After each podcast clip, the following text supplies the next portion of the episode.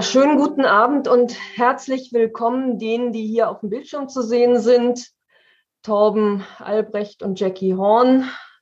Herzlich willkommen allen, die uns zusehen, entweder heute am 28. Oktober live oder dann im weiteren Verlauf, wenn die Veranstaltung weiter auf unterschiedlichen IG Metall internen Facebook-Kanälen läuft. Mein Name ist Raya Böbel. Ich bin Bildungsreferentin im Bildungszentrum in Berlin und freue mich heute Abend durch diese Veranstaltung moderieren zu dürfen. Ganz kurz ein paar technische Fragen am Anfang.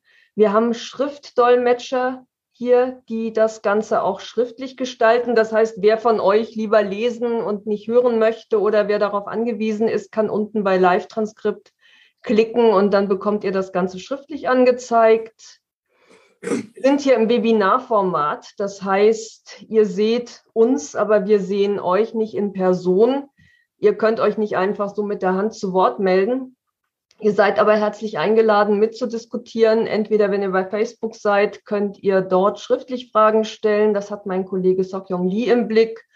Oder ihr stellt hier im Chat oder mit Fragen und Antworten eine Frage und das werde ich im weiteren Verlauf der Veranstaltung nach oben holen. Wir haben anderthalb Stunden eingeplant und werden so ungefähr um 19 Uhr fertig sein. Aber jetzt legen wir erstmal los. Ähm, ja, mit dem Titel Nachlese zur Bundestagswahl könnte man auch ein bisschen ergänzen und sagen, wir machen heute so das Vorglühen zum Aktionstag morgen. Das ist ja ganz, nicht ganz zufällig, dass wir den Web-Talk für heute platziert haben und dass wir uns natürlich mit der Frage der Bundestagswahl und ihrem Ausgang, aber auch den derzeitigen Koalitionsverhandlungen beschäftigen, aber auch ganz konkret mit dem, was unsere Forderungen sind an derzeitig laufende Koalitionsverhandlungen. Und dazu haben wir uns zwei, jetzt bitte nicht falsch verstehen, aber Schwergewichte in der politischen Debatte in der IG Metall eingeladen. Das ist einmal Torben Albrecht, Torben ist Funktionsbereichsleiter der Grundsatz- und Gesellschaftspolitikabteilung in Berlin. Was das genau ist und was er macht, dazu wird er gleich selber noch was sagen. Und Jackie Horn, der ist Bezirksleiter in Bayern, war früher mal in Ingolstadt erster Bevollmächtigter. Das heißt, er hat Bayern aus ganz unterschiedlichen Perspektiven jetzt auch im Überblick im Blick. Ja, und mit den beiden möchte ich so ein paar Fragen diskutieren. Was sind eigentlich unsere Forderungen? Was waren auch unsere Erwartungen an den Ausgang der Bundestagswahl? Und wie hoffen wir jetzt auch durch den Aktionstag morgen handelnd eingreifen zu können? Und ich fange jetzt einfach mal mit Torben, der zu meiner Linken sitzt, virtuell an. Ähm, Grundsatzabteilung ist nichts, was in der IG Metall jetzt für viele Leute zum täglichen Geschäft gehört und was für Mitglieder wirklich bekannt ist. Wenn du kurz und knapp umreißen müsstest, A, was macht ihr und was ist deine Aufgabe? Wie verdichtet könntest du das darstellen? Also im Wesentlichen ist das mit Kolleginnen und Kollegen reden und dann mit der Politik reden. Ähm, also das heißt, viel sozusagen Positionen die es bei uns äh, gibt, intern ähm, zusammenholen, manchmal auch bei den grundsätzlichen Fragen, gesellschaftspolitischen Fragen dann weiterentwickeln, aber vor allem halt auch das in den politischen Raum reintragen, sowohl in Berlin in die Bundespolitik als auch in Brüssel in die Europapolitik. Ähm, das sind im Wesentlichen die Aufgaben, die wir hier in der Grundsatzabteilung mit ähm, machen. Vielleicht so in der knappsten Form kann man es so sagen. Also im Prinzip so ein bisschen, ja, Bindeglied zwischen politischen und IG Metall internen Themen und Veranstaltungen. Genau. Ja, ähm, was sollte man sonst noch über dich wissen, wenn man jetzt anderthalb Stunden dich diskutieren hört? Oder was möchtest du noch so mitteilen, was das Bild abrundet? Also ich bin selber im politischen Bereich viel unterwegs gewesen, in der SPD, auch mal beim DGB ähm, und war auch mal im Bundesarbeitsministerium als Staatssekretär. Ähm, das heißt, ich habe sozusagen sowohl die gewerkschaftliche Seite auch, als auch die politische Seite rund um diese Themen von Arbeit, Veränderung von Arbeit. Das sind so meine Schwerpunktthemen und von daher, ähm, ja, passt das ganz gut, wo wir jetzt sozusagen vor einigen Transformationen reden, die auch politisch begleitet werden müssen, aber darüber reden wir ja dann später noch. Genau, danke. Jackie, was ein Bezirksleiter ist, das ist für die meisten Leute wahrscheinlich dann doch etwas konkreter, aber trotzdem kurz und knapp. Was genau ist es, was du tust und wofür du in der Bezirksleitung bist und stehst? Ja, erstmal Hallo zusammen. Es scheint ja so zu sein, dass das sehr klar ist, was der Bezirksleiter macht. Tatsächlich ist es auch relativ einfach. Äh, unser Hauptgeschäft ist Tarifpolitik in allen Branchen, die die IG Metall hat. Metall, Textil, Holz, vor allem auch auf der betrieblichen Ebene, Ergänzungstarifverträge, Haustarifverträge. Das ist unser, unser Kerngeschäft. Im Moment ist natürlich auch das ganze Thema Transformation ein ganz, ganz großes Thema. Das spielt auch bei den Wahlen eine, eine entscheidende Rolle. Wir sind in Bayern tatsächlich sehr stark in der Automobilindustrie unterwegs, dort auch sehr stark in der Zulieferei. Und da sehen wir eben die Konsequenzen. Das ist meine Hauptaufgabe im Moment und ich will eigentlich gar nicht über Corona reden, aber auch das ist ein Thema bei uns. Natürlich, äh, was bedeutet es in Betrieben im Moment? Wir haben neben der Corona-Situation, Tarifpolitik und Transformation gerade eben auch Materialmangel, Chipmangel. Das beschäftigt uns. Äh, da sind wir im Moment unterwegs und versuchen in den Unternehmen mit den Betriebsräten und auch mit dem Arbeitgeber, zum Teil sogar auch mit der Staatsregierung, Lösungen zu finden. Das heißt, das Transformationsthema ist dein Tagesgeschäft? Es wird immer mehr. Also es beginnt jetzt. Ne? Wir haben äh, doch Regionen hier in, in Bayern, äh, Bamberg beispielsweise, aber ganz Mittelfranken ist sehr stark betroffen, wo wir heute schon sehen, da wird sich die ganze Region verändern, wenn wir dieses Thema Transformation, Klimawandel gut hinkriegen wird sich die ganze Region verändern im positiven Sinne. Wenn wir es nicht gut hinkriegen, wird es ganz schlimm. Danke. Und auch an dich die gleiche Frage wie an Torben. Was sollte man noch wissen, um dich so ein bisschen besser einordnen zu können? Was möchtest du noch teilen und oder verraten? Ja, also erstmal hast du schon gesagt, dass ich meine Ingolstadt bevollmächtigter war. Vorher war ich in Nürnberg Gewerkschaftssekretär. Dann hatte ich eine Zeit lang eine Kooperationsgeschäftsstelle, also Schwabach, eine der kleinsten Geschäftsstellen hier in Bayern. Daher kenne ich ein bisschen die Geschäftsstellenstruktur. Ansonsten mein echter Name ist Johann, da schrecken vielleicht manche. Im Moment ist der wieder ganz aktuell, aber die meisten kennen mich, noch, mich nur unter Jackie, deswegen lassen wir das auch so stehen. Und ein bisschen seltsam, glaube ich, ist, dass jemand, der in der Metall- und Elektroindustrie Gewerkschaftler ist, dass er gerne mit Holz arbeitet. Das Was ist das, also als Hobby tue, gerne mit Holz arbeiten. Holz organisieren wir auch. Also von ja. daher finde ich das im Rahmen unterschiedlicher Branchenpolitik eigentlich sehr passend. Sollte Torben nähen, dann hätten wir alles abgedeckt, was wir brauchen. Ah ja, das wäre doch mal was, Torben. Was ist, nähst du? Nee, nee, nähen tue ich nicht. Aber ich sitze im Aufsichtsrat einer Holzmaschinenfirma. oh, okay. Wir reden nachher. ja, genau.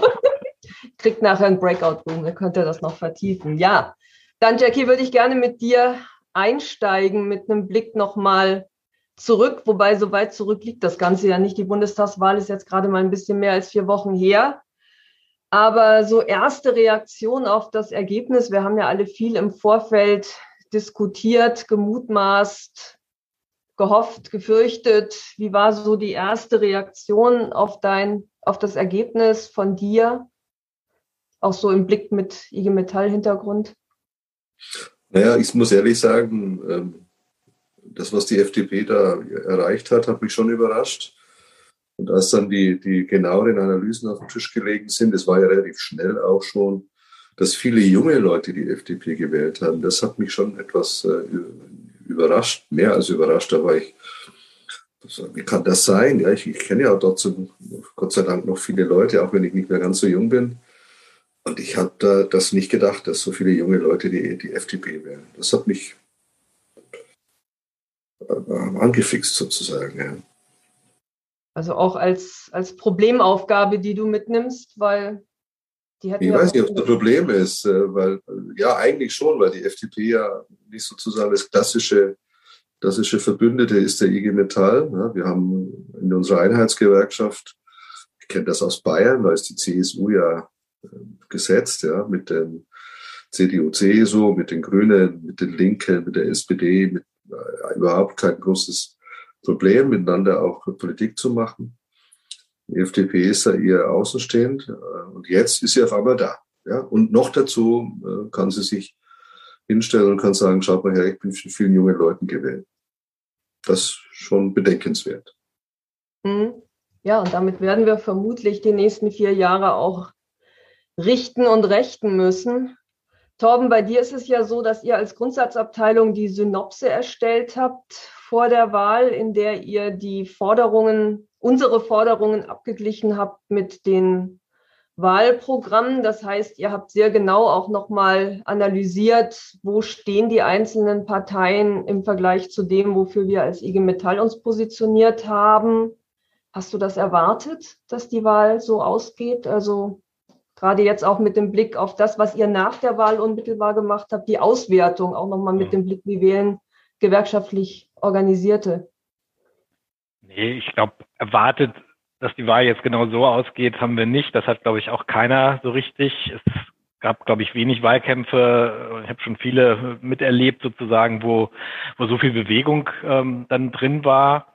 Ähm, was wir aber immer gesagt haben, war, man kann es im Grunde nicht ausrechnen, was dabei rauskommt. Also weder die Frage, welche Partei ist besonders stark, zwischendurch waren die Grünen mal total hoch, äh, die CDU hatte auch starke Zeiten, ähm, noch die Frage, welche Koalition kommt am Ende daraus. Und deswegen haben wir auch von Anfang an immer dafür plädiert zu sagen, wir müssen eigentlich unsere Metallthemen stark machen und jetzt nicht sagen, wir setzen auf das Parteiprogramm X oder Y, äh, sondern wir brauchen eigene Punkte, die wir sozusagen schon im Wahlkampf stark machen, die wir dann aber jetzt natürlich auch nach der Wahl ähm, stark machen, wenn jetzt über Koalitionen verhandelt wird. Ich glaube, das war ein richtiger Ansatz und der hat es uns auch ermöglicht, sozusagen auch mit einem dann vielleicht doch für viele überraschenden Wahlergebnis umgehen zu können. So. Habt ihr Reaktionen wahrscheinlich Jackie eher, weil du dichter dran bist bei euch in Bayern. Aber Torben, auch du bist ja nicht gänzlich abgeschnitten von der Kommunikation mit Mitgliedern von Funktionärinnen und Funktionären bekommen. Habt ihr mit Mitgliedern diskutiert, wie die das eingeschätzt haben nach der Wahl? Also das meiste, was kam, war Überraschung. Ja? Äh, auch noch mit dem Ergebnis der SPD.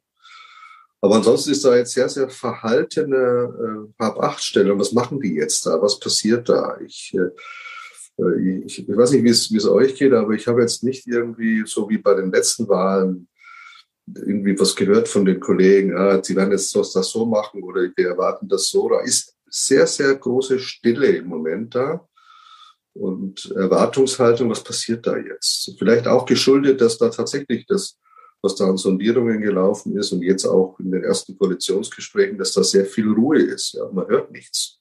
Mhm. Und so habe ich auch den Eindruck, äh, nehme ich das aus dem Kreis unserer Kolleginnen und Kollegen war, da ist auch sehr viel Stille. Mhm.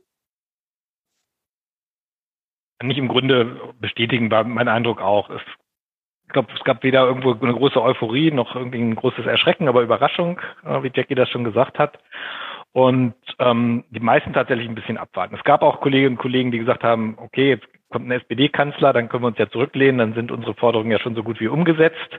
Warum brauchen wir eigentlich noch einen Aktionstag? Äh, das war aber die Minderheit, glaube ich, der, der Stimmen. Ähm, und ähm, die allermeisten gucken da jetzt sehr gespannt drauf und ich hoffe und denke auch, dass wir da auch morgen zeigen, dass auch viele bereit und in der Lage sind, ähm, nochmal zu sagen, so jetzt machen wir unsere Forderungen, die wir vorher schon mal stark gemacht haben, die machen wir jetzt auch nochmal stark, weil jetzt kommt es drauf an, was vereinbaren die drei ja doch sehr unterschiedlichen Parteien, auch gerade bei, unterschiedlich bei den Themen, die für uns interessant sind. Ja, das mit der Stille ist ja auch während des Wahlkampfs immer wieder angesprochen worden, dass angesichts der großen Transformationsthemen, vor denen wir stehen und der Corona-Situation und andere mehr, es eigentlich ein sehr verhaltener Wahlkampf auch war mit wenigen Schwerpunkten und dieses erschreckte Zurückzucken jetzt und abwarten.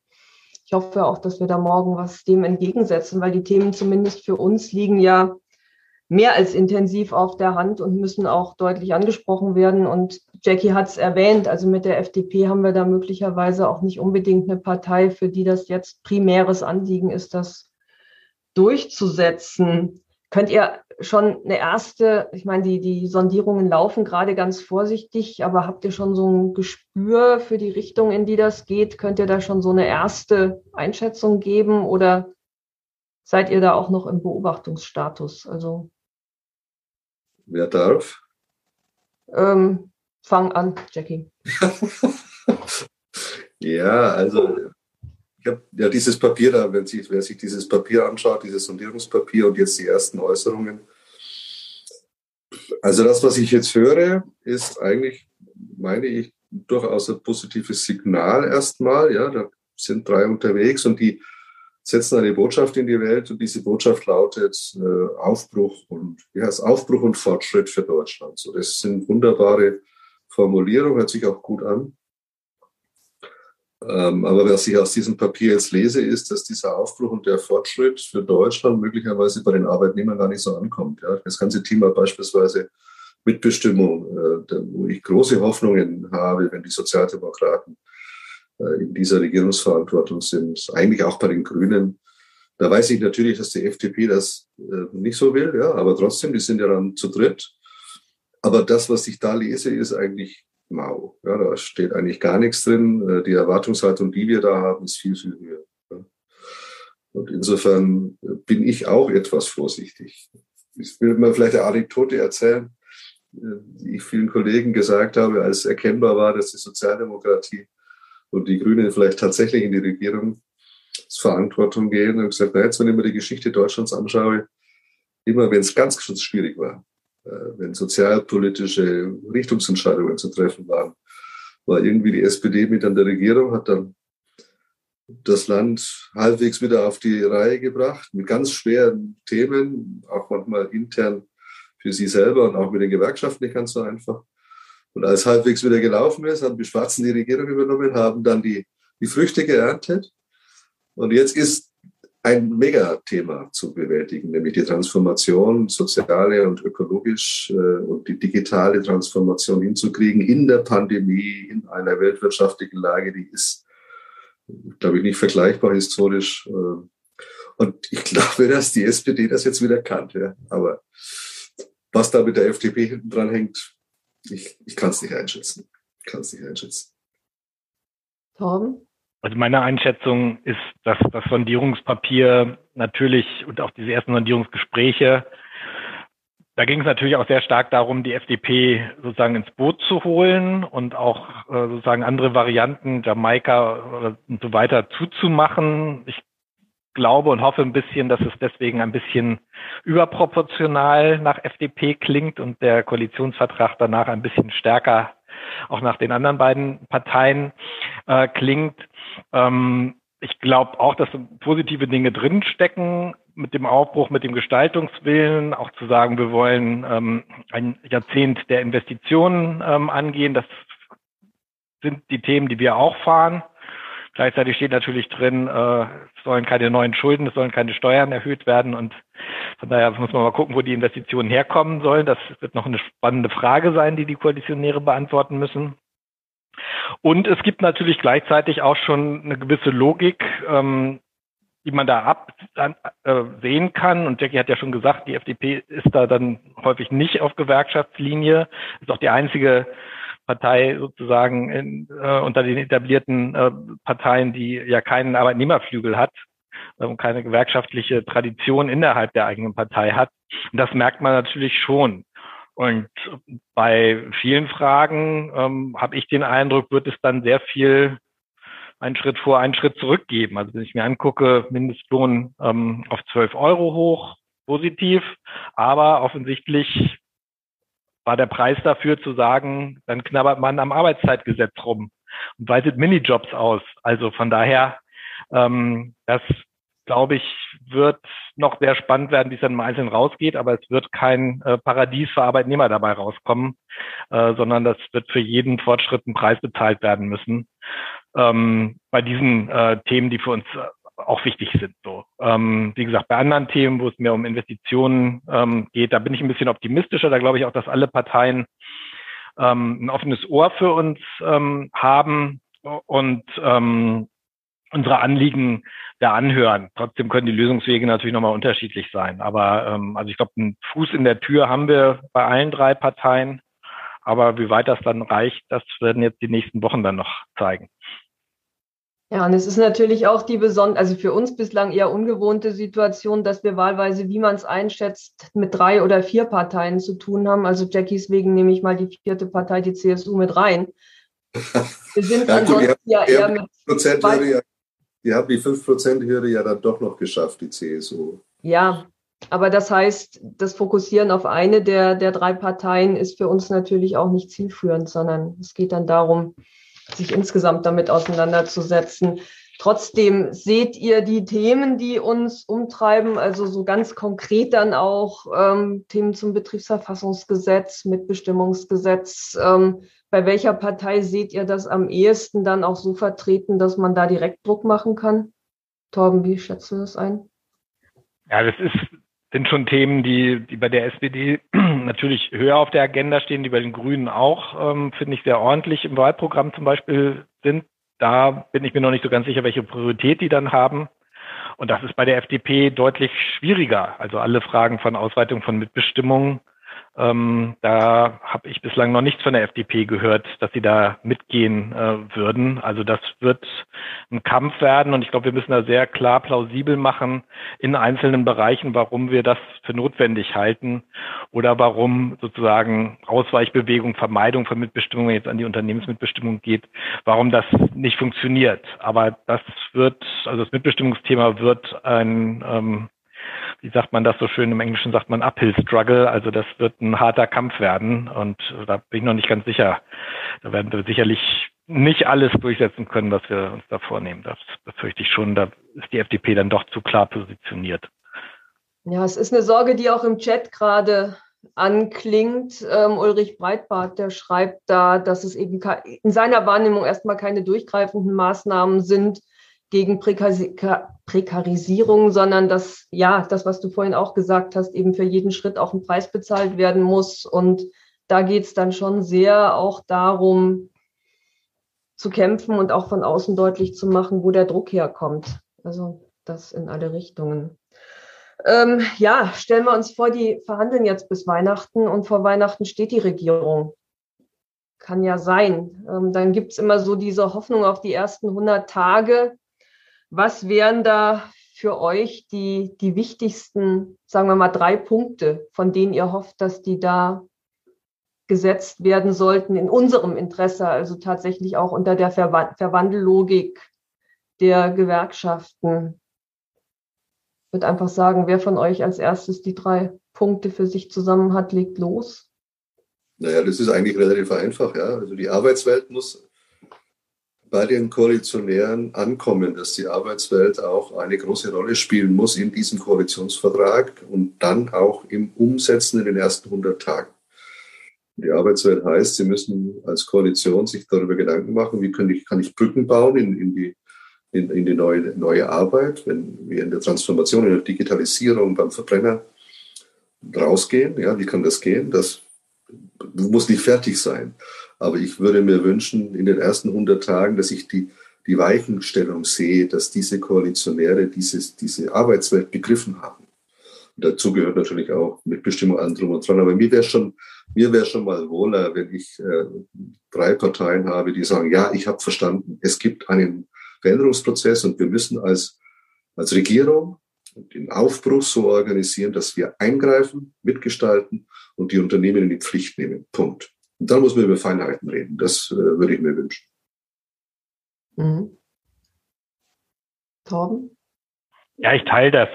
Ähm, das Transformationsthema ist jetzt das Thema. Und im Grunde sind die Themen des Aktionstages morgen die, die ich auch in den ersten 90 Tagen sehen will. Also keine Entlastung, ist eher ein betriebliches Thema, müssen aber die Rahmenbedingungen zustimmen. Deswegen ist der zweite Punkt zu sagen, ähm, wir brauchen jetzt Investitionen, ähm, um zu flankieren. Wie kommen wir beim Stahl in Richtung Wasserstoff, wie kommen wir zu einer Ladesäuleninfrastruktur, wie kommen wir zu Batteriezellenfertigung, die dann auch in Deutschland stattfindet und an den, äh, in den Regionen, wo jetzt ähm, Automobilindustrie ähm, und Zuliefererindustrie ist.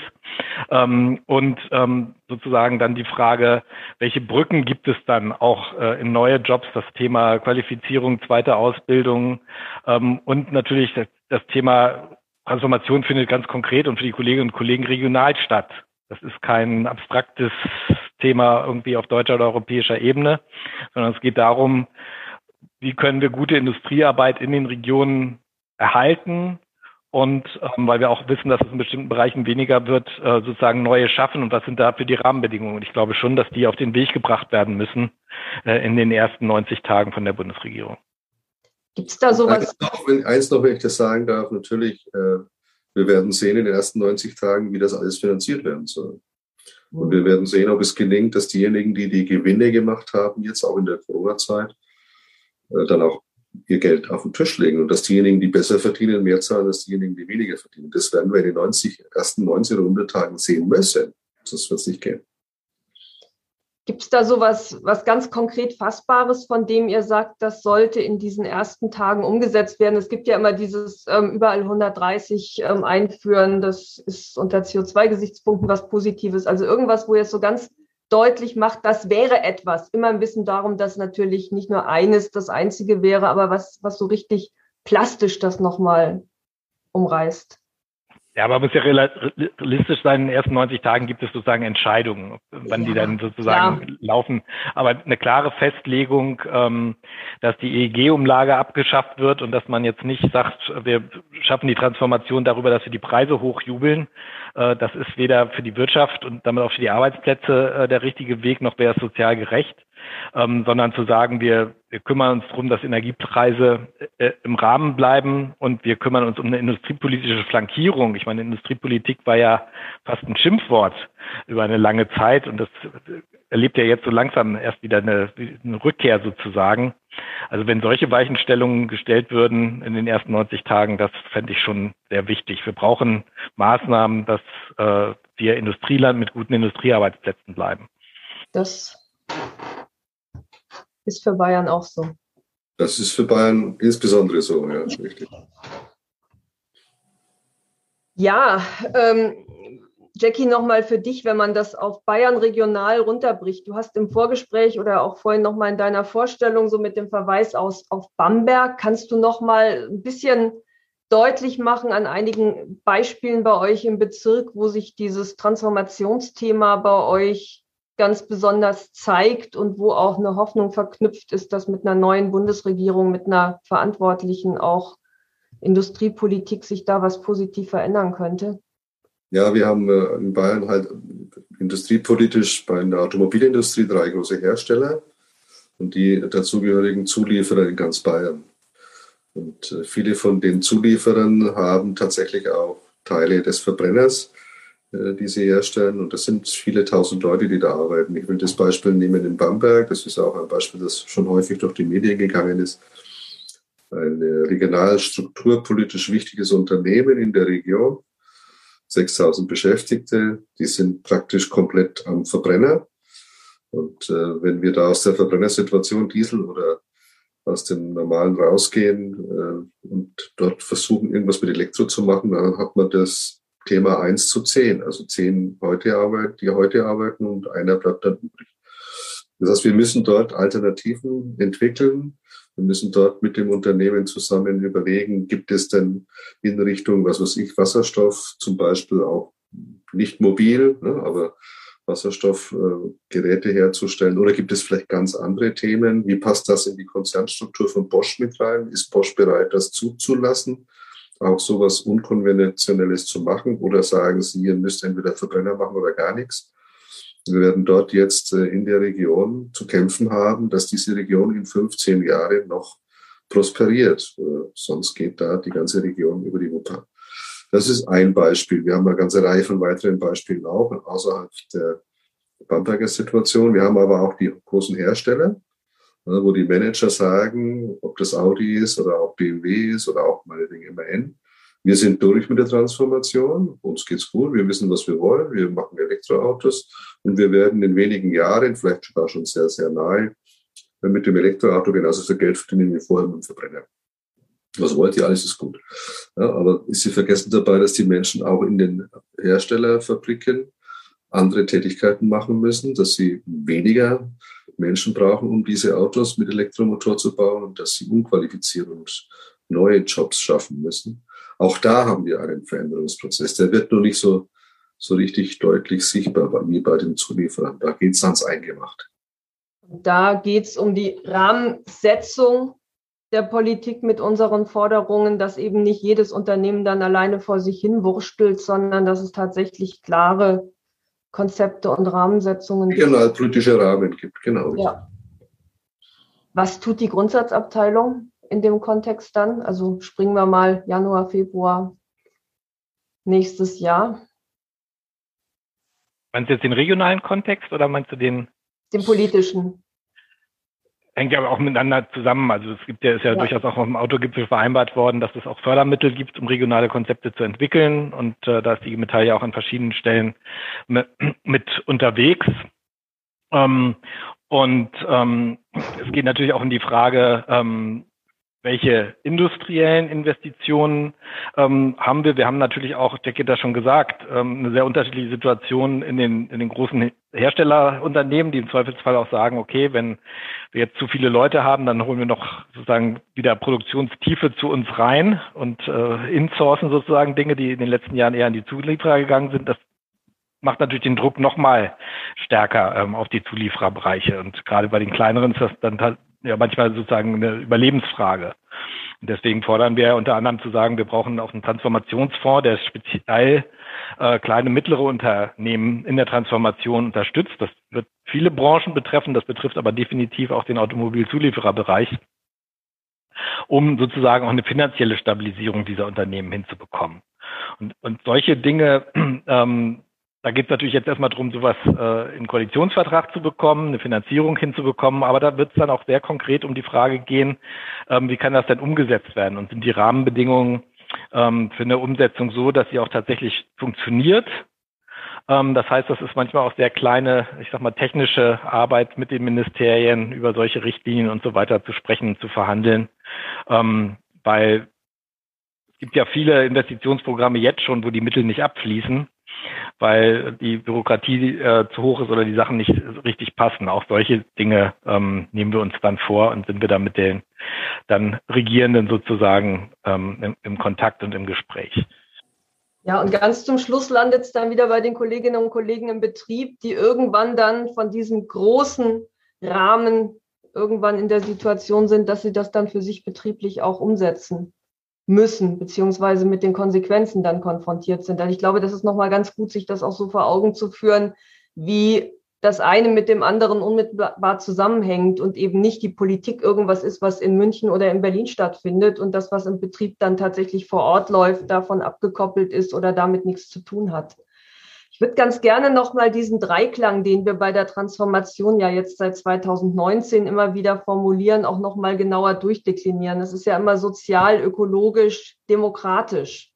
Und wir reden viel auch über die soziale Komponente der Transformation mit ihren unmittelbaren Auswirkungen auf die abhängig Beschäftigten, aber auch überhaupt auf die Bevölkerung. Das Ökologie-Thema ist ein großes Thema in dem Kontext. Was heißt das ganz konkret mit unserer Forderung nach einer demokratischen Transformation? Also wo verortet ihr das? Torben, vielleicht erstmal aus deiner Perspektive. Ja, also aus meiner Sicht geht es für uns als IG Metall darum, dass die äh, Beschäftigten in diesen Prozessen nicht nur mitgenommen werden, wie das immer so schön heißt, also dass man ihnen erklärt, warum jetzt irgendwas notwendig ist, sondern dass sie da eine Stimme und ein Wörtchen mitreden können. Und das ist natürlich dann ähm, das Thema der Mitbestimmung, der betrieblichen, der, der Unternehmensmitbestimmung, ähm, wo wir die Rechte, die wir haben, nutzen müssen, wo wir aber auch sagen, es gibt bestimmte Bereiche, wo wir einfach nochmal mehr dabei sein müssen. Das ist die Frage von einer strategischen Ausrichtung von Unternehmen und von Betrieben. Also was soll da in Zukunft äh, denn gemacht werden? Denn wir wissen auch aus unserer Beschäftigtenbefragung, dass viele Kolleginnen und Kollegen das Gefühl haben, äh, ihr Laden hat im Zweifelsfall keine Strategie, das Management hat keine Strategie. Ähm, und da müssen wir auch die Möglichkeit haben, sozusagen sowas einzufordern und ähm, sozusagen uns da auch einbringen zu können. Ähm, das gilt auch zum Beispiel für Fragen von Weiterbildung, wo es ja jetzt einen ganz kleinen Schritt in der letzten Legislaturperiode gegeben hat, aber einen sehr komischen Konstrukt, wo man im Grunde auch nicht äh, sozusagen erzwingen kann, dass man wirklich über Weiterbildung mitreden kann und auch Prozesse anstoßen kann, wenn das Management äh, sich nicht um das Thema kümmert. Ähm, das sind für mich so Beispiele, wo es, wo es sehr konkret wird, zu sagen, da ähm, müssen wir die betriebliche Mitbestimmung ausbauen, da müssen wir Demokratie in Unternehmen ähm, und in Betrieben ähm, stärken. Und da, da heißt dann schon Demokratie, dass die Arbeitnehmerinnen und Arbeitnehmer bei diesen Veränderungsprozessen mitreden können ähm, und die Betriebsräte da auch eine aktive Rolle ähm, spielen können und auch die entsprechenden Rechte dafür haben. Jackie? Kann ich nur ergänzen, ja, mitreden heißt am Ende auch mitbestimmen. Und die Menschen wollen eben, das hast du schön gesagt, ich sage das auch nicht nur an die Hand genommen werden. Wir nehmen dich jetzt mal mit. Das erlebe ich in jedem Talkrunde, auch mit Arbeitgebervertretern, letztendlich tatsächlich auch mit jemand von der FDP. Ja, ja, wir müssen die Leute mitnehmen. Die Leute wollen nicht mitgenommen werden wie kleine Kinder an der Hand, sondern sie wollen mitreden, mitgestalten, sie wollen mitbestimmen. Das ist das, das ist das große Thema. Und das dürfen wir, auch wenn es die FDP in der Regierung ist, nicht vernachlässigen. Ich halte das für eine entscheidende Frage, ob dieser, dieser Veränderungsprozess, dieser Aufbruch, der da diskutiert wird, der Fortschritt, wenn der, ohne dass wir auch bei der Mitbestimmung, beim Mitreden, beim Mitgestalten was machen, wird das für die Arbeitnehmer nicht das werden, was wir brauchen. Und äh, die Transformation wird nicht akzeptiert werden. Die Menschen haben Angst. Sie sorgen sich. Sie möchten äh, Sicherheit haben. Und wenn wir das nicht hinkriegen, dass Sie sehen, Ihr Betriebsrat, Ihre Gewerkschaft, Sie selber auch als Arbeitnehmer haben die Möglichkeit, sich zu beteiligen, äh, dann ist nichts mit Fortschritt und nichts mit Aufbruch. Dann wird es Widerstand geben und gegen die neue Technik und gegen Veränderungsprozesse. Das wird uns am Ende auch nichts helfen. Und insofern, auch wenn die FDP jetzt da mit drin ist, im Übrigen weiß ich auch nicht ganz genau, wie weit die Grünen mitgehen. Ja, die ist sicher sehr viel mehr als die FDP. Aber es ist unser Job, jetzt dort dieses Thema massiv äh, in den Vordergrund zu rücken und auch zu werben, dass diese Regierung das mit aufnimmt und mit auf den Weg bringt. Ja, und uns nicht als, An also so habe ich euch jetzt auch verstanden, uns nicht als Anhängsel einer wie auch immer gearteten Koalition zu sehen und zu begreifen, sondern tatsächlich auch mit den uns eigenen zur Verfügung stehenden Kompetenzen zu wirken, weil gut gelebte Beteiligung, das ist ja jetzt auch rauf und runter erforscht worden, tatsächlich auch so ein Demokratiebooster ist. Also wer sich selber erlebt als jemand, der oder die aktiv sein kann, hat dann einfach auch ein anderes Standing und auch so eine gefühlte politische Selbstwirksamkeit was eben was anderes ist, als wenn da irgendjemand oben sagt, dieses paternalistische an die Hand nehmen, ist eigentlich im Prinzip auch nicht IG Metall konform, beziehungsweise im Prinzip sollte es unser Selbstverständnis sein, da anders damit umzugehen. Und sich einerseits natürlich, ähm, wir kommen um die Rahmensetzung nicht rum, mit den politischen Verhältnissen auseinander, auseinanderzusetzen. Aber wir haben ja auch immer wieder historisch bewiesen, dass wir unter konservativen Regier äh, Regierungen unsere eigenen Themen durchsetzen können. Also wir haben jetzt gerade Jahrestag 60 Jahre Lohnfortzahl Streik, Lohnfortzahlung im Krankheitsfall. Das war die Adenauer Zeit, also wo heute wahrscheinlich jeder sagen würde, da war doch gewerkschaftlicherseits nichts zu rücken und zu erreichen. Aber ich meine, da ist der Schritt getan worden. Und von daher glaube ich auch, dass das ein wichtiger Punkt ist, aber wir uns auch auf uns selbst besinnen was diese Demokratiefähigkeit angeht. Die Tarifrunde steht an, also jetzt noch so ein bisschen in der, in der Zukunft, aber was treibt uns da als Themen? Und wie schätzt ihr das ein? Mit welchen Forderungen wir da unter diesen Rahmenbedingungen reingehen können? Wie ist so dein Blick auf deine, also deine Geschäftsstellen, auf die Geschäftsstellen in Bayern? Es rührt sich da schon was? Kriegt man da was mit? Ja klar, plötzlich was. Ja. Die Kollegen sehen natürlich den Terminkalender. Sie sehen, wir haben jetzt gleich November. Ähm, September nächstes Jahr sind wir in, mitten in der heißen Phase der Tarifrunde. Davor ist es noch die Urlaubszeit und davor ist Pfingsten. Ja, und wenn man das, naja, wenn man das alles zusammenzählt, dann wird man feststellen, so weit ist das gar nicht mehr hin. Und wir werden äh, frühzeitig darüber zu reden haben, mit welcher Strategie gehen wir in die Tarifrunde. Und eins wird mir aber jetzt schon überall äh, sehr klar zugespielt. Äh, wir haben seit 2018 keine Erhöhung mehr gehabt. Das ist das Thema. Ob da noch mehr strategischen ähm, Strukturen dazukommen, weiß ich nicht, aber das ist das Thema, das höre ich überall. Unisono aber eins ist klar, du kannst mit uns machen, was du willst in der Tarifrunde, aber wir werden, wir brauchen eine tabellenwirksame Erhöhung die muss, muss auch spielbar sein. Im Moment sowieso, ja, angesichts der steigenden Preise, die wir haben, ist das sowieso ein Thema. Wie das nächstes Jahr um die Zeit ausschaut, weiß kein Mensch. Aber die Tarifrunde, dass die Signale kommen bei mir an, äh, hat was zu tun mit tabellenwirksamen Erhöhungen. Aber auf der anderen Seite werden das erst am Ende die Tarifkommission entscheiden und äh, der Vorstand, äh, wo es da hingeht. Äh, aber wie gesagt, das ist das Erste, was ich jetzt wahrnehme. Da in die Richtung geht das. Gut, die Tarifkommissionen werden das auch nicht ganz losgelöst von den mitdiskutierenden Kolleginnen und Kollegen im Betrieb entscheiden. Aber klar, das ähm, sind dann die Wege, die da beschritten werden. Aber jenseits der, der monetären Forderungen, irgend, also gerade im Rahmen jetzt auch der Debatte, die wir mit Industriepolitik und Verwandel ähm, führen, hast du eine erste Vermutung, was da qualitative Themen sein könnten, weil da werden wir wahrscheinlich nicht drum rumkommen. Also gerade auch jetzt so in der Auseinandersetzung dann mit dem, es ist jetzt wirklich eine, eine Gleichung mit mehr unbekannten als bekannten Zahlen, aber im, im Lichte der, der sich abzeichnenden Koalitionsverhandlungen müssen wir da natürlich auch gucken, wo wir, wir stehen. Kann ich nicht, äh, kann ich nicht einschätzen, inwieweit qualitative Themen uns in der Tarifrunde 2020, äh, 2022 äh, helfen, unterstützen. Es ist ja nicht so, dass das dass wir da keine Erfahrung haben. Ja. Durchaus haben solche qualitativen Themen immer einen positiven Effekt gehabt. Äh, manchmal war es aber auch notwendig, dass wir uns beschränkt haben tatsächlich aufs, aufs Geld. Es ist jetzt wirklich ein bisschen Glaskugelleserei, wie wir 2022 im Herbst darstellen, wie die wirtschaftliche Entwicklung sich im ersten halben Jahr nächstes Jahr abzeichnet. Im Moment sagen viele, wir werden dann noch diese Halbleiter Thematik sehen, äh, jedenfalls bis zum Sommer. Was dann danach passiert, weiß auch so keiner ganz genau, wie die Inflationsrate sich entwickelt. Die Transformation wird tatsächlich überlagert jetzt. Wir haben einzelne Unternehmen, die haben volle Auftragsbücher, die äh, machen Überstunden. Andere würden gerne produzieren, können es aber nicht, weil ihnen die Teile fehlen. Äh, das Transformationsthema ist da ein bisschen unter der, unter der Radnarbe sozusagen ich, ich kann es nicht einschätzen. Und ich glaube, wir würden da den Kollegen nicht äh, gerecht werden, wenn wir heute schon Signale geben würden, in welche Richtung das geht.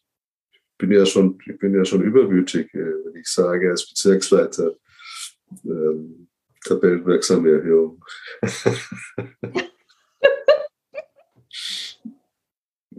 Was sagst du dazu, Tom? Ja, ich teile das hundertprozentig, was Jackie äh, sagt. Also ich nehme das auch wahr. Das Thema Entgelt, das Thema tabellenwirksame Erhöhung ist das, was alle jetzt sehen. Und bei den anderen Themen muss man, glaube ich, wirklich noch ein bisschen abwarten. Ich hoffe mal, dass wir im nächsten Jahr dann schon, im Moment prognostizieren ja alle, dass sich die wirtschaftliche Entwicklung, die jetzt in diesem Jahr nochmal schlechter ist als eigentlich mal angenommen, äh, wegen der, der Versorgungslieferketten-Thematik vor allem, dass ähm, dass wir das in einer wirtschaftlich dann besseren Situation haben. Ich glaube gleichzeitig, dass die Inflation im nächsten Jahr, es gibt jetzt viele Sonder- und ähm, Basiseffekte, dass die wieder ein bisschen runtergeht, aber wir werden nicht auf eine Nullinflation zurückgehen, das glaube ich auch nicht. Ähm, das alles spricht dafür, dass man, dass, dass man das Entgeltthema da stark machen kann und auch sollte. Gleichzeitig ist das Transformationsthema ja nicht weg. Jackie sagt, es gibt volle Auftragsbücher, dann ähm, heißt das in manchen Bereichen aber auch, äh, das ist gut so und was da verdient wird, muss dann auch äh, sozusagen investiert werden. Das müssen wir auch sicherstellen. Das ist dann weniger Tarifthema, aber schon eins, was nicht aus dem Blick verloren werden kann. Ähm, und was sich dann noch ergänzt, halte ich jetzt für zu früh. Aber das, äh, das Thema Entgelttabellen äh, gesetzt ist, da stimme ich vollkommen zu. Ja, das wird auch im Chat gerade nochmal bestärkt. Ähm, tabellenwirksame Erhöhung, schreibt ein Kollege, es wird wieder Zeit, der Tarifvertrag ist schon kompliziert genug. Also um Gottes Willen, da sich eher konzentrieren. Und jemand, na, muss ich gucken, schreibt, ähm, wir müssen liefern, Transformation ist ein Marathon. Und ich glaube, das ist auch tatsächlich, ähm, das ist vorher bei der Frage auch nochmal deutlich geworden bei den Koalitionsverhandlungen, wenn man sich da auf die ersten 90, 100 Tage konzentriert. Da hat Torben zu Recht gesagt, da werden die Rahmenbedingungen gesetzt und dann geht es darum, ums Ausgestalten und die politische, ja auch den politischen Kampf und die Auseinandersetzung, die wir führen müssen. Und der Winter steht vor der Tür, beziehungsweise hat zum Teil schon angekommen und die höheren Gas und anderen Preise machen sich natürlich bei den Kolleginnen und Kollegen jetzt auch schon bemerkbar. Also das, das zieht sich ja dann auch durch. Was du in deiner Aufzählung vergessen hattest, was alles vor der Tarifrunde passiert, Jackie, waren die Betriebsratswahlen. Die haben wir natürlich auch noch ähm, in dem Rahmen begleitend mit dabei.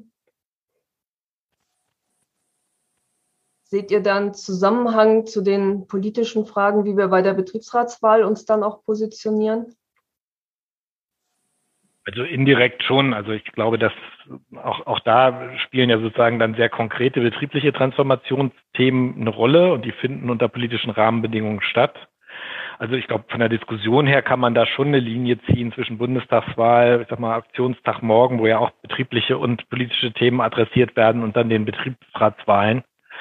Ähm, also von daher gibt's da gibt's da Zusammenhänge. Gleichzeitig wissen wir natürlich, dass sehr viel konkret äh, sozusagen vor Ort äh, entschieden wird und von der von der Arbeit sozusagen vor Ort dann da abhängt. Aber es, jede betriebliche Situation findet in einem äh, Umfeld statt, was halt auch von den politischen Fragen mit geprägt ist. Ich glaube, deswegen sind wir auch als IG Metall immer gut beraten, dass wir betriebliche Themen, tarifliche Themen und gesellschaftspolitische Themen äh, nicht irgendwie separat diskutieren, sondern sagen, wir haben da einen Gesamtblick drauf und treten dann jeweils an, in den verschiedenen Arenen da unsere Interessen und die Interessen unserer Mitglieder dann auch ähm, sozusagen stark zu machen.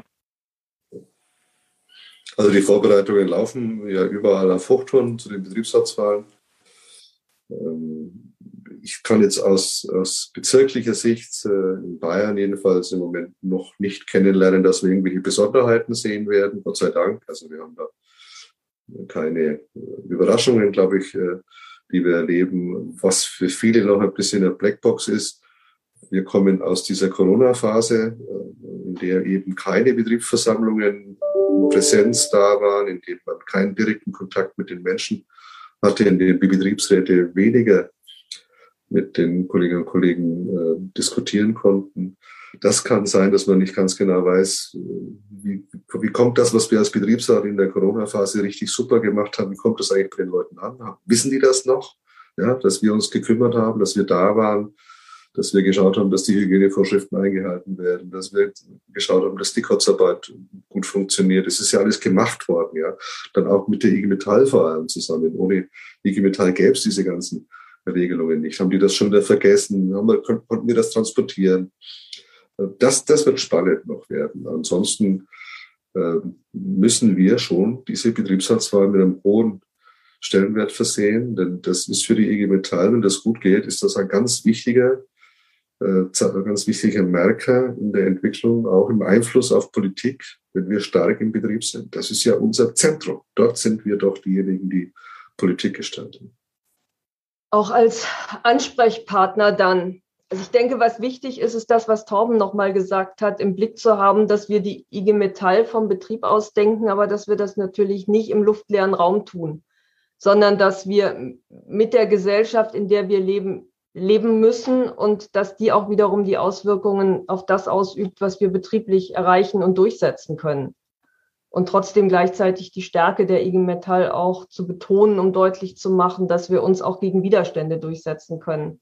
Ich glaube, da ist auch der, der ähm, Aktionstag morgen eine gute Gelegenheit. Wir hatten ja Präsenzveranstaltungen während der Pandemie, auch zum Auftakt und während der Tarifrunde. Also es ist ja nicht so, als ob wir nicht auf der Straße gewesen wären. Aber dieser dezentrale Aktionstag, der greift wahrscheinlich auch nochmal das auf, was Jackie und auch was Torben gesagt hat, dass wir zwar die allgemeinen politischen Fragestellungen haben, aber die müssen natürlich runtergebrochen werden auf bezirkliche und dann auch Geschäftsstellen. Probleme. Und dann geht es wieder darum, das zusammenzuführen, weil Geschäftsstellen der Seligkeit ohne Probleme müssen sich natürlich trotzdem dessen bewusst sein, dass wir als IG Metall dann wiederum eine bundesweite Organisation organisieren müssen was kann man dazu beitragen, dass es auch gelingt, da über den Tellerrand rauszugucken? Aber du meinst jetzt nicht den Aktionstag selbst, sondern insgesamt? Nee, sondern den als Anlass dafür, dass man das weiterdenkt, weil die Welt ist natürlich nicht nur VW oder die Welt ist nicht nur ein kleiner Mittelbetrieb im Märkischen Kreis, sondern auch wenn die Kolleginnen und Kollegen jetzt ihre Forderungen dort nochmal konkret zugespitzt auf die Straße tragen, geht es ja trotzdem darum, das auch zusammenzudenken. Ja, wenn ich das sagen darf, wir müssen es ja nicht zusammen denken, wir müssen ja zusammen handeln. Ja, das ist ja unser, unser Auftrag sozusagen, die Menschen zum gemeinsamen Handeln zu bewegen. Und äh, da sind solche Aktionstage von großer Bedeutung, weil man da die Solidarität sieht und spürt. Aber wir müssen auch wieder jetzt nach diesen eineinhalb Jahren, das ist eine meiner wichtigsten Überzeugungen, ähm, die, die Kolleginnen und Kollegen, unsere Vertrauensleute, vor allem unsere Betriebsräte wieder beispielsweise in der Bildungsarbeit zusammenbringen. Wir müssen wieder mit ihnen darüber reden, was für Lehren ziehen wir jetzt aus dieser Corona-Phase, auch ökonomisch, auch wirtschaftspolitisch. Ja, was bedeutet das für uns in der Weiterentwicklung der IG Metall? Ähm, wie, welche Schlussfolgerungen ziehen wir für zukünftige Forderungen in der Organisation? Wie stellen wir uns eine Gesellschaft vor in Zukunft? Welche Rolle hat der Staat? Welche Rolle haben wir als Gewerkschaften? Das alles kann man in vielen bildungspolitischen Veranstaltungen, glaube ich, äh, intensiv diskutieren. Dann müssen wir auch schauen, dass wir die Kollegen, so wie du es sagst, ja, die Großen und die Kleinen zusammenbringen. Aber ich habe ein bisschen Sorge, dass uns die Gesellschaft sowieso auseinandergeht. Ja? Und das darf uns als IG Metall nicht passieren. Wir müssen das zusammenbringen. Wir können das und da spielt die Bildungsarbeit eine ganz, ganz große Rolle. Ich glaube, dass wir da ganz schnell wieder auf die Füße kommen müssen. Wir haben sowieso viel gemacht, auch während der Corona-Zeit mit Bildungsarbeit per Video, aber das ist eben ganz was anderes, als wenn man persönlich zusammensitzt. Ja. Ich glaube auch, dass da eine große Chance drin ist. Also wenn ich so diese Debatten über die Zukunft der Demokratie und Jackie hat ja schon angesprochen, sozusagen hält die Gesellschaft eigentlich noch zusammen, dann ähm, wird ja immer viel diskutiert, dass das alles so fragmentiert ist, dass die Leute auf dem Land ein ganz anderes Leben haben und eine Vorstellung davon als in den großen Städten, dass die Leute, die äh, ähm, keine Berufsausbildung haben, ähm, sozusagen nicht mit mit den Leuten äh, reden, die äh, Akademiker sind ähm, und dass, dass das alles nur noch nebeneinander herläuft. So. Und da sehe ich auch eine riesige Chance sozusagen oder auch eine Stärke der IG Metall, die wir, glaube ich, auch selbstbewusst sagen müssen. Wir bringen diese Leute alle zusammen. Wir haben die Leute in den kleinen Betrieben und den großen, wir haben die Softwareingenieure und wir haben die Gabelstaplerfahrer. Ähm, wir haben sozusagen die Leute auf dem Land und wir haben die Leute in den Städten in Ost und West. Und wenn wir über Gesellschaftsthemen reden, dann reden die Leute miteinander und nicht übereinander und aneinander vorbei. Und da sind die, die Bildungsseminare äh, wirklich auch ein sehr, sehr guter Ort, wo man sowas machen kann. Aber auch insgesamt in der Organisation, glaube ich, müssen wir das auch nochmal stärker, auch als Stärke begreifen. Ich glaube, das kann man dann auch, damit kann man auch seine eigene Position in der Gesellschaft nochmal stärker machen. Denn ähm, wo gibt's noch eine Organisation, die, ähm, die, die das kann und, und die auch noch so viele Leute dann organisiert? Und wenn ich gefragt werde, aha, ihr macht Lobbyarbeit für die IG Metall, ähm, bringt ihr da noch immer einen Koffer mit? Dann sage ich immer, ja, ich bringe einen Koffer mit, da sind über zwei Millionen drin. Aber nicht Euro, sondern wir haben halt einfach mal eine, einen Fund an Mitgliedern, an Kolleginnen und Kollegen, die dafür diese Ideen einstehen. Und da kann man sich dann durchaus auch Gehör verschaffen. Und ich hoffe, dass das morgen dann auch auf dem Aktionstag äh, deutlich wird. Aber wir müssen auch da permanent sozusagen in der Debatte bleiben ähm, weil die politischen Diskussionen natürlich weitergehen, auch wenn eine Regierung gebildet worden ist. Da hatten wir vorhin schon mal drüber gesprochen. Aber da ist auch eine riesige Chance, wo wir, glaube ich, auch als IG Teil selbstbewusst sagen müssen, wir sind eine Organisation, die sowas leisten kann. Wir sitzen ja jetzt auch in einem Bildungsergebnis dieser Pandemiezeit. Also Webtalks sind das genuine Ergebnis der Digitalisierung, die in den letzten 18 Monaten stattgefunden hat. Wir haben damit im ich glaube, Ende März, Anfang April angefangen und haben auf diese Weise Menschen organisationsöffentlich miteinander ins Gespräch gebracht, die natürlich ansonsten auch viel miteinander reden, aber die eben nicht so sicht- und hörbar vor ganz unterschiedlichen Augen und Ohren sich auseinandergesetzt haben über bestimmte Themen, wie ihr das jetzt tut, ähm, wie man das sonst so nicht mitbekommen hat. Und die Bildungsfrage, ich sammle das nur noch mal zusammen, was ihr gesagt habt, ist ja auch ein ganz wichtiger Teil dessen, was uns als IG Metall ausmacht. Also man könnte letztlich sagen, Bildung ist in jedem unserer unterschiedlichen Bereiche ein ganz wichtiger Faktor. Und die Fragmentierung der Gesellschaft zeichnet sich möglicherweise jetzt auch durch die größere Anzahl von Parteien, die miteinander in die Koalition gehen, aus. Also es sind ja einfach immer unterschiedlichere Interessen, die da gemeinsam gebündelt werden müssen und nicht mehr so eine Selbstverständlichkeit. Aber das haben wir ja bei uns in der IG Metall auch. Und ich glaube, das ist der wichtige Punkt, den Jackie auch angesprochen hat. Und das Miteinander reden, also jetzt nicht nur gut, dass wir miteinander drüber geredet haben, sondern tatsächlich auch die Frage, worum geht's dir eigentlich und was ist dein Interesse und was ist meines und wie können wir da miteinander ringen? Letztlich, ob das digital stattfindet, wenn man sich nicht begegnet oder tatsächlich live und in 3D, ja, da gibt es Unterschiede, aber der Austausch ist tatsächlich das, was da im Mittelpunkt steht. Und ähm, deswegen sind zentrale Bildungsveranstaltungen oder bei euch bezirksweite Bildungsveranstaltungen, wo es auch einen Unterschied macht, kommt jemand aus Mittenwald oder aus Ingolstadt, einfach das, wo man dann auch Lebenswirklichkeiten kennenlernt und sich damit auseinandersetzt und Interessen abgleicht. Aber wie, also wie organisiert ihr Bildung auch gerade zu den Transformationsthemen jetzt bei euch im Bezirk, Jackie? Ihr schickt ja die Leute nicht einfach nur auf zentrale Bildungsveranstaltungen. Dann würden wir nein, also die, die, ich will jetzt ja niemandem zu nahe treten, aber ich glaube, die, die größte Teil unserer Bildung der IG Metall findet ja in den Geschäftsstellen statt. Eben. Da sind viele äh, Tagesseminare, auch Wochenendseminare, Wochenschulungen. Also Bildung, der überwiegende Teil der, der Bildungsarbeit findet äh, vor Ort statt, glaube ich, in den Geschäftsstellen. Und die weiterführenden Schulungen, Seminare gehen ja dann in die zentralen Bildungsstätten, die, die inhaltlich natürlich darauf aufbauen. Was machen wir jetzt? Wir versuchen von Bezirk Schulungen anzubieten, Workshops, Tagesseminare, auch, auch digital das Transformationsthema äh, zu treiben. Aber ich gebe zu, muss ich ehrlich sagen, ja, das ist schwer.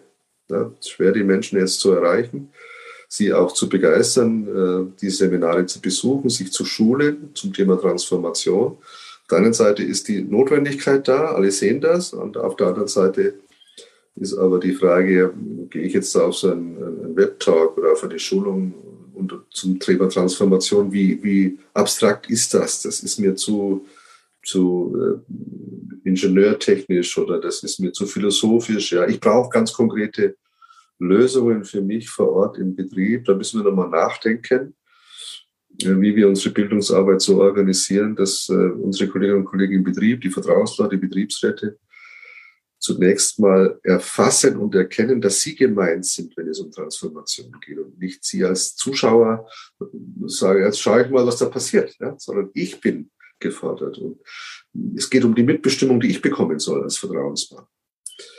Ich habe manchmal das Bild im Kopf, weil du vorhin gesagt hast, 60 Jahre Lohnfortzahlung.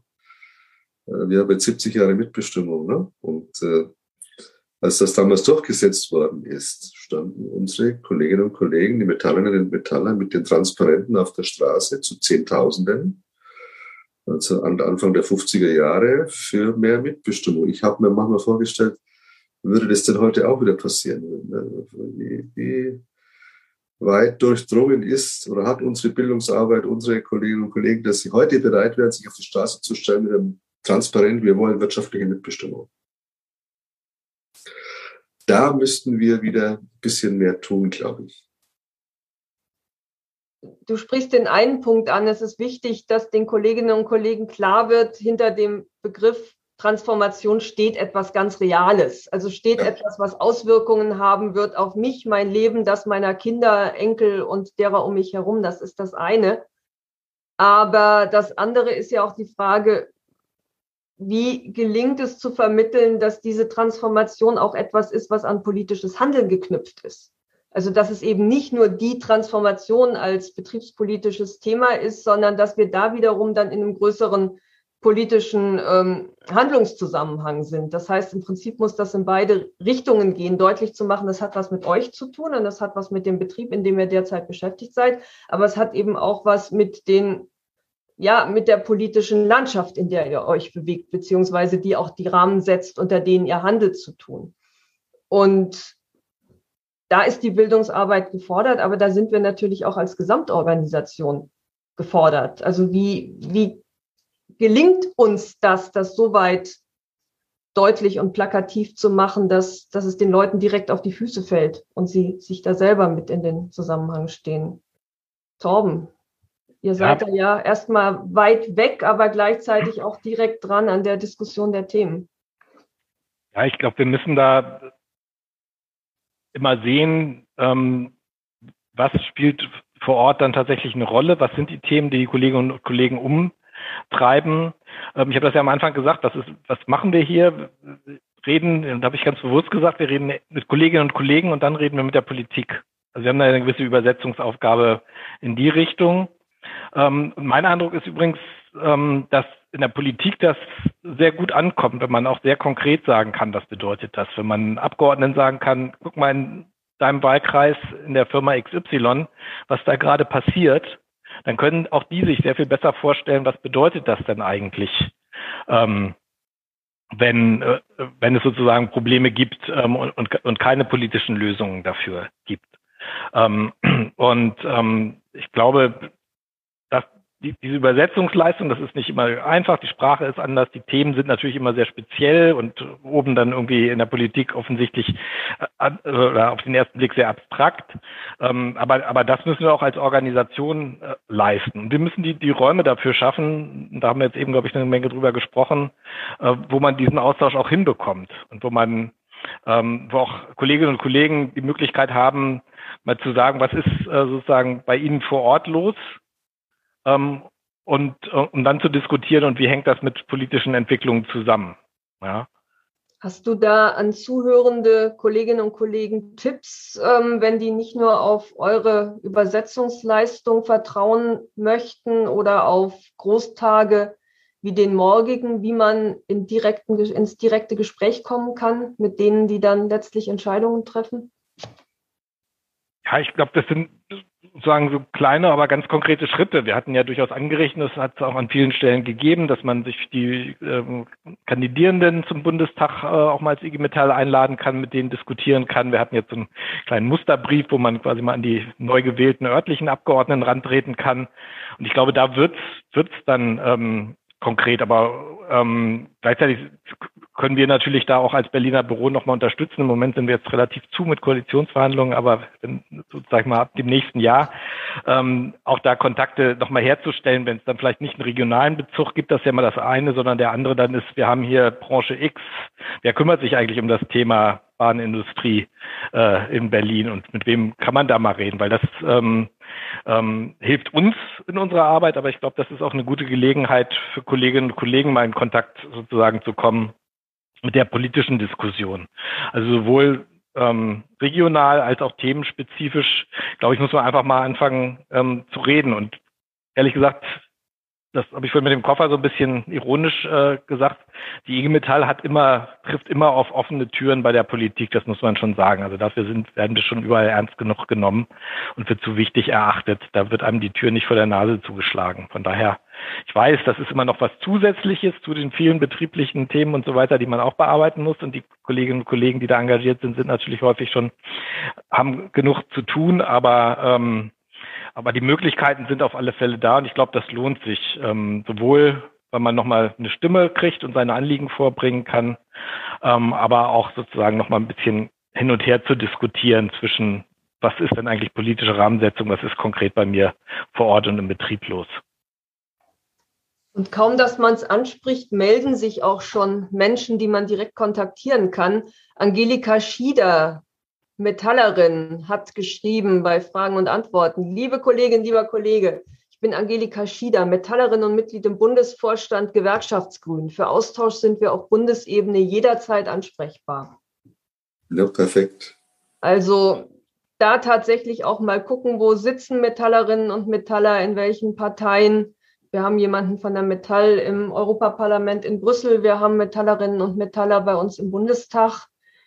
Und ja, es ist natürlich eine zusätzliche Schippe auf der Schulter, aber andererseits ist, glaube ich, gut, dass wir alle als Mitglieder mitbekommen, Politik hat Auswirkungen und es gibt handelnde Menschen, aber dass auch die Leute, die die Entscheidungen treffen, wissen, da sind Menschen, die sind davon betroffen und das hat konkret diese und jene Auswirkungen. Also dass das Ganze nicht nur so eine abstrakte Wolke bleibt, sondern tatsächlich Politik auch als als was ganz Reales erlebt wird. Also nicht Nachrichten, Viertelstunde, Nachrichten aus und das war's mit der Politik, sondern es ist im Prinzip das ganze Sein, in dem wir uns bewegen. Und das habt ihr, glaube ich, ganz gut jetzt auch nochmal auf unterschiedliche Weise ausgeleuchtet und deutlich gemacht.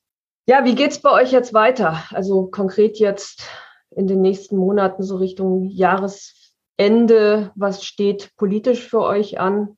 Bei Torben wahrscheinlich viel im Zusammenhang mit der Bundestagswahl, Auswirkungen, Koalitionsverhalten. Könnt ihr da noch mal so ein bisschen konkret machen, was da bei euch für jetzt die nächsten Schritte sind, Torben?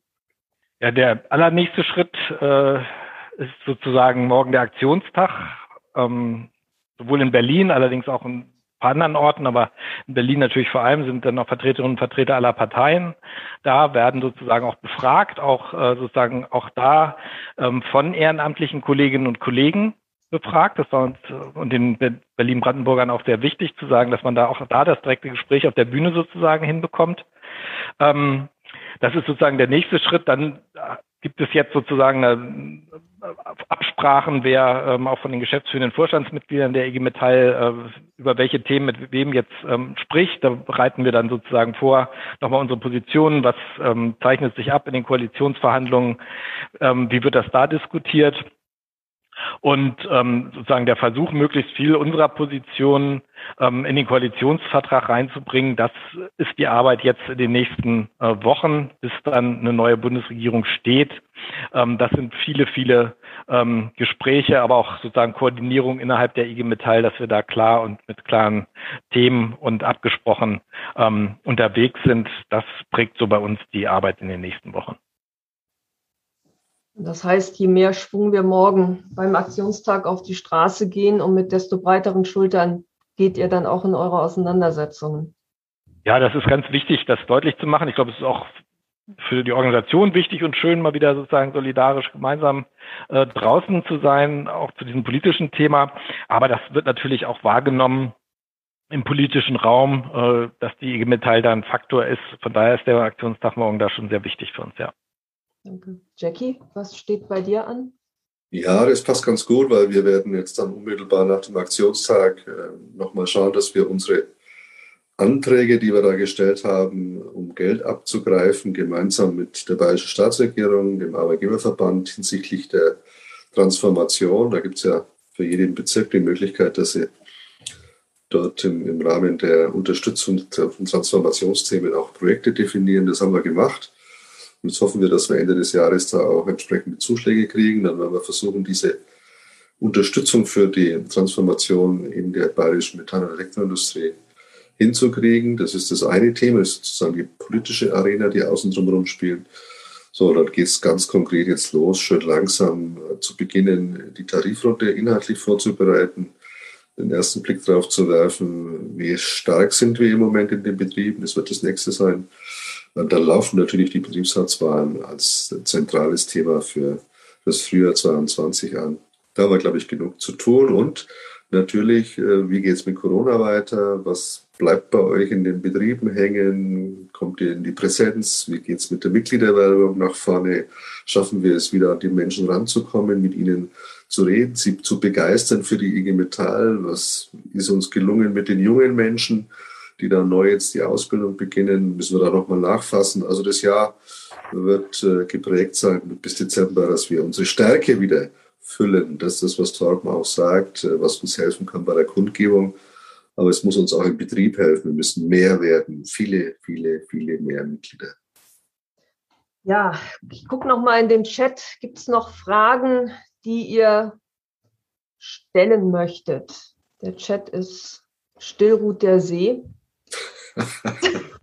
Still ruht der Chat. Dann, Torben, Jackie, gibt es noch etwas, was ihr den Kolleginnen und Kollegen für morgen direkt mitgeben möchtet? Also so als kleinen aufmunternden Merkposten und. Ja, wir bringen unsere Ideen vom Kopf auf die Füße und werden es laut sagen. Das sollte jeder jetzt jeden Tag tun. Und zwar nicht nur morgen. Ja. Kann, ich, kann ich nur unterstreichen, wir sollten es sagen und ich kann auch gleichzeitig sagen, wir werden auch gehört. Und ich glaube, das sollte uns auch ermuntern, da morgen laut und zahlreich auf der Straße zu sein. Gut. Ach, jetzt gibt es doch eine Frage. Wie sind die Chancen, das EuGH-Urteil zur Zeiterfassung mit der neuen Regierung endlich umzusetzen? Äh, also ich würde sagen, die Chancen sind ja. gut, wenn ich darf also sagen, dass das ist ja eine Pflichtübung. Äh, wenn der EuGH das vorgibt, dann muss es auch umgesetzt werden. Ich weiß, dass die Arbeitgeberverbände sich da massiv sträuben, aber ähm, wir wissen auch genauso wie vielleicht weniger in unseren Branchen, aber wie ähm, in manchen Bereichen sozusagen über fehlende Zeiterfassung die Leute auch äh, um ihre Löhne betrogen werden. Ähm, das ist etwas, was kommen muss. Und ich glaube auch, dass sich dagegen jetzt auch keine FDP wehren kann. Die, das wird in den nächsten vier Jahren kommen. Und ich gehe davon aus, dass das, ähm, dass das auch im Koalitionsvertrag stehen wird.